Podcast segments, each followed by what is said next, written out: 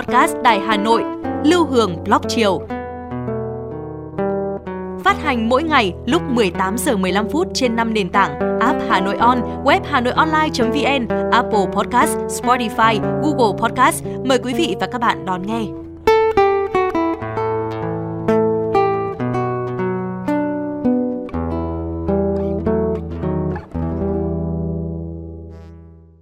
Chào bạn, bạn đang nghe podcast Lưu Hương Blog Chiều của Đài Hà Nội.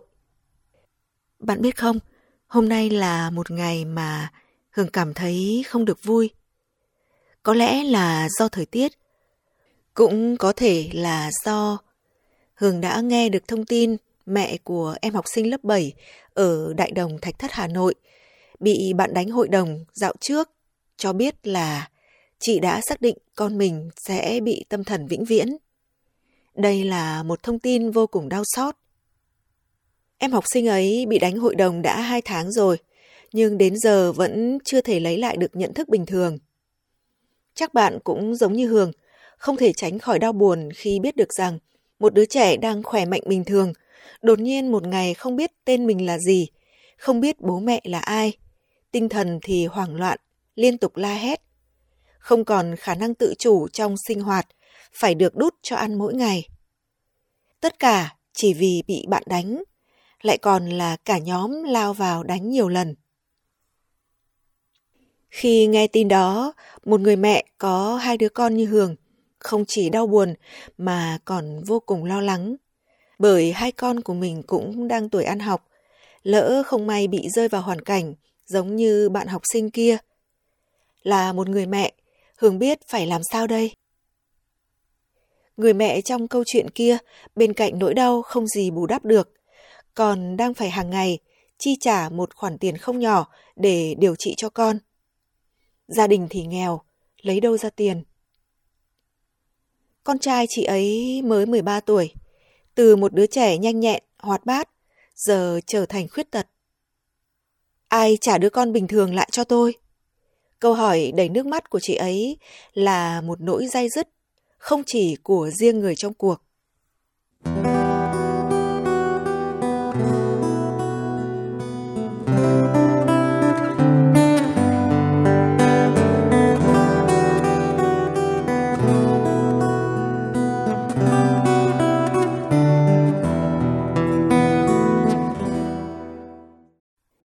Hưởng nhớ ngày mình còn đi học, cũng đã từng bị đánh một lần. Do lúc quét lớp đã bất cẩn tung bụi vào một anh lớp lớn đi ngang qua. Cú đấm như trời giáng khiến cho mình lúc đó như ngừng thở. Cũng may là việc đó chỉ diễn ra duy nhất một lần và không để lại hậu quả gì nghiêm trọng ngoài sự hoảng sợ và một ký ức buồn không xóa được cho đến tận ngày hôm nay.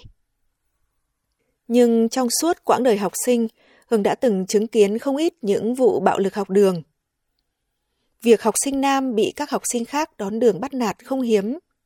Nhẹ thì bị xin tiền, nặng thì bị đánh. Thậm chí không chỉ động chân động tay, những lần bắt nạt đó còn xuất hiện cả những vũ khí gây sát thương, nguy hiểm đến tính mạng con người. Trong ký ức đẹp của tuổi học trò, còn có những giây phút buồn và sợ hãi mà mình không muốn nhớ tới. Trong đó bạo lực học đường không chỉ có nước mắt mà có cả máu đã rơi. Ngày xưa Hường cứ nghĩ bạo lực học đường chỉ xảy ra với các bạn nam và bạo lực chỉ đến từ những học sinh ngổ ngáo. Nhưng thực tế lại không phải như vậy. Sau này thì Hường đã chứng kiến thêm những vụ nữ sinh bị bạn đánh, bị bạn bè cùng trường bình phẩm, cười cợt, chế giễu bằng những lời thô tục, khiến cho các em hoảng loạn tâm lý, không muốn đi học. Nhiều lúc Hường tự hỏi liệu có phải các vụ bạo lực học đường lâu nay đang bị xử lý mang tính hình thức và hành chính hóa nhiều quá, không thực sự đi vào giải quyết nguyên nhân sâu xa của vụ việc nên đã khiến cho bạo lực học đường cứ tái đi tái lại mà vụ sau còn nghiêm trọng hơn vụ trước hay không? Bạo lực đến từ các em học sinh, nhưng liệu nguyên nhân có phải do người lớn chúng ta đang sai ở đâu đó không? Ngày xưa với những vụ bạo lực học đường mà Hường được chứng kiến thì hầu như những trường hợp đó các thầy cô không biết vì việc đánh nhau toàn diễn ra bên ngoài trường học. Thậm chí khi thầy cô biết có hình thức xử lý thì nạn nhân lần sau càng bị đánh nhiều hơn như một sự trả thù rửa hận sau mỗi hình phạt. Vì thế mà dù bị đánh, vẫn không dám mách thầy cô và cha mẹ. Và nỗi sợ hãi bị bắt nạt ấy cứ đeo đẳng nạn nhân qua nhiều năm tháng.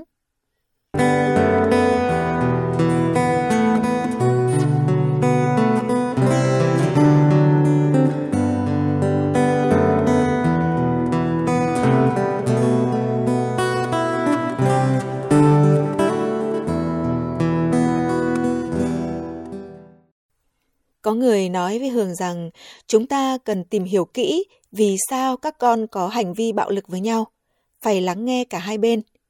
Khi lắng nghe, đối thoại, thấu hiểu thì mới có cách hóa giải, có biện pháp triệt để. Không phải chúng ta cứ cấm trẻ đi học một vài tuần là xong.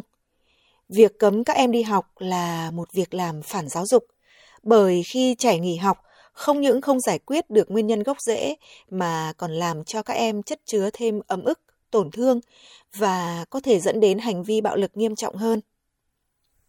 Hương thấy rằng để làm được việc lắng nghe, đối thoại thấu hiểu với cả hai phía nạn nhân và thủ phạm bạo lực học đường, rất cần có sự hiện diện của chuyên viên tham vấn tâm lý học đường.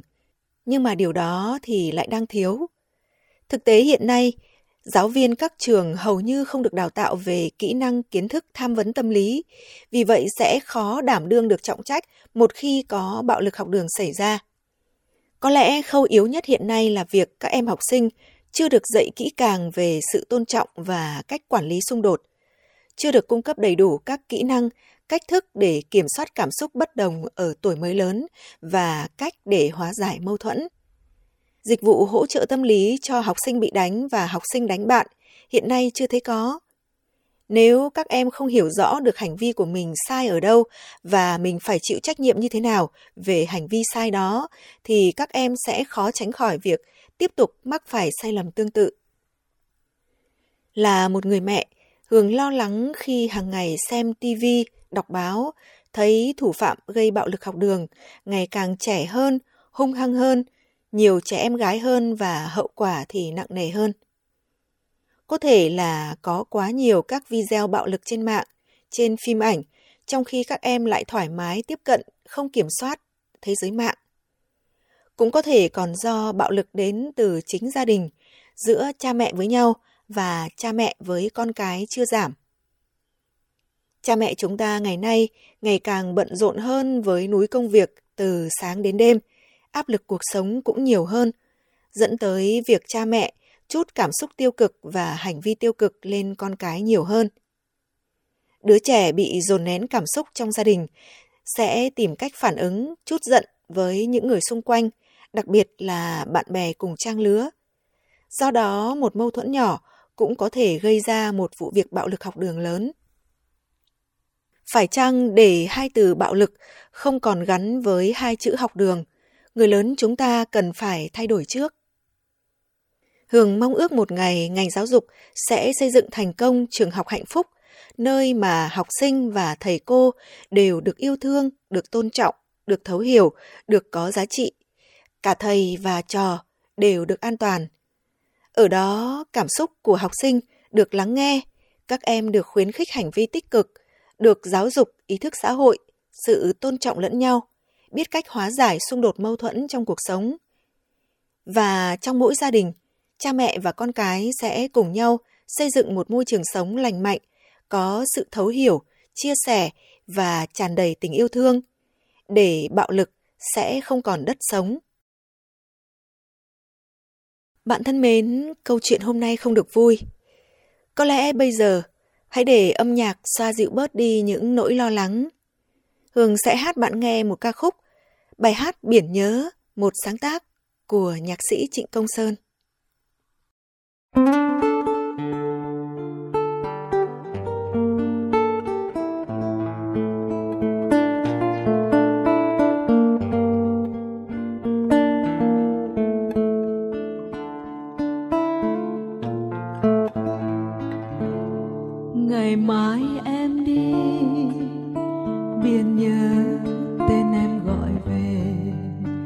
gọi hồn liễu rũ lê thế gọi bờ cát trắng đêm khuya.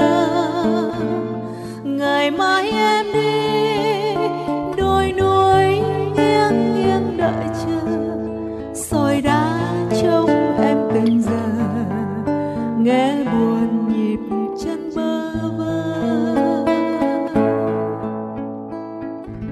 Ngày mai em đi biển nhớ em quay về nguồn gọi chung dưỡng gió ngập hồn bàn tay chắn gió mưa xa.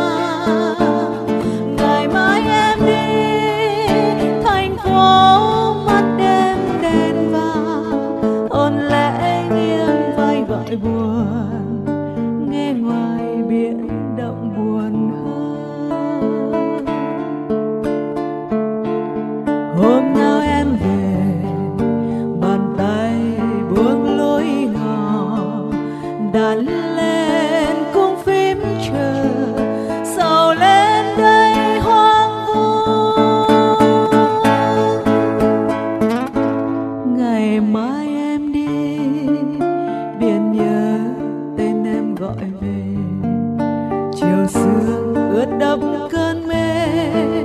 Trời cao điêu bước sơn khê.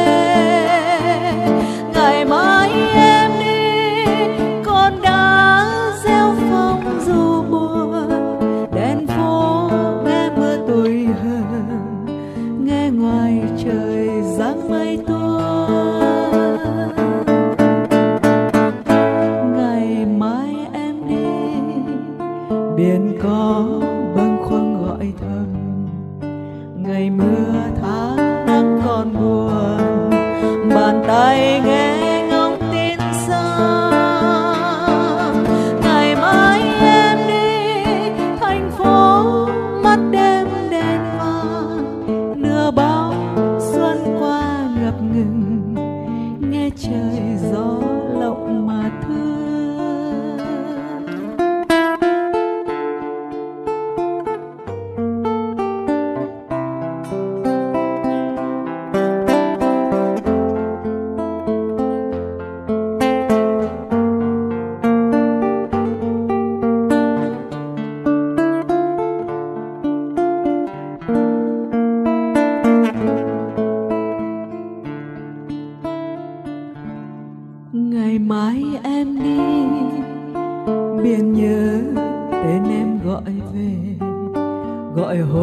liệu rũ lê thế gọi bờ cát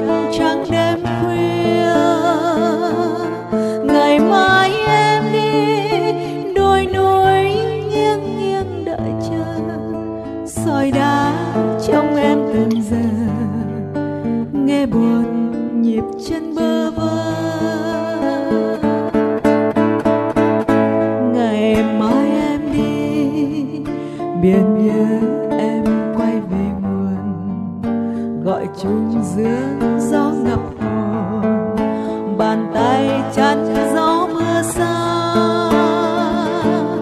Ngày mai em đi, thành phố mắt đêm đèn vàng. Hôn lẽ nghiêng vai gọi buồn, nghe ngoài biển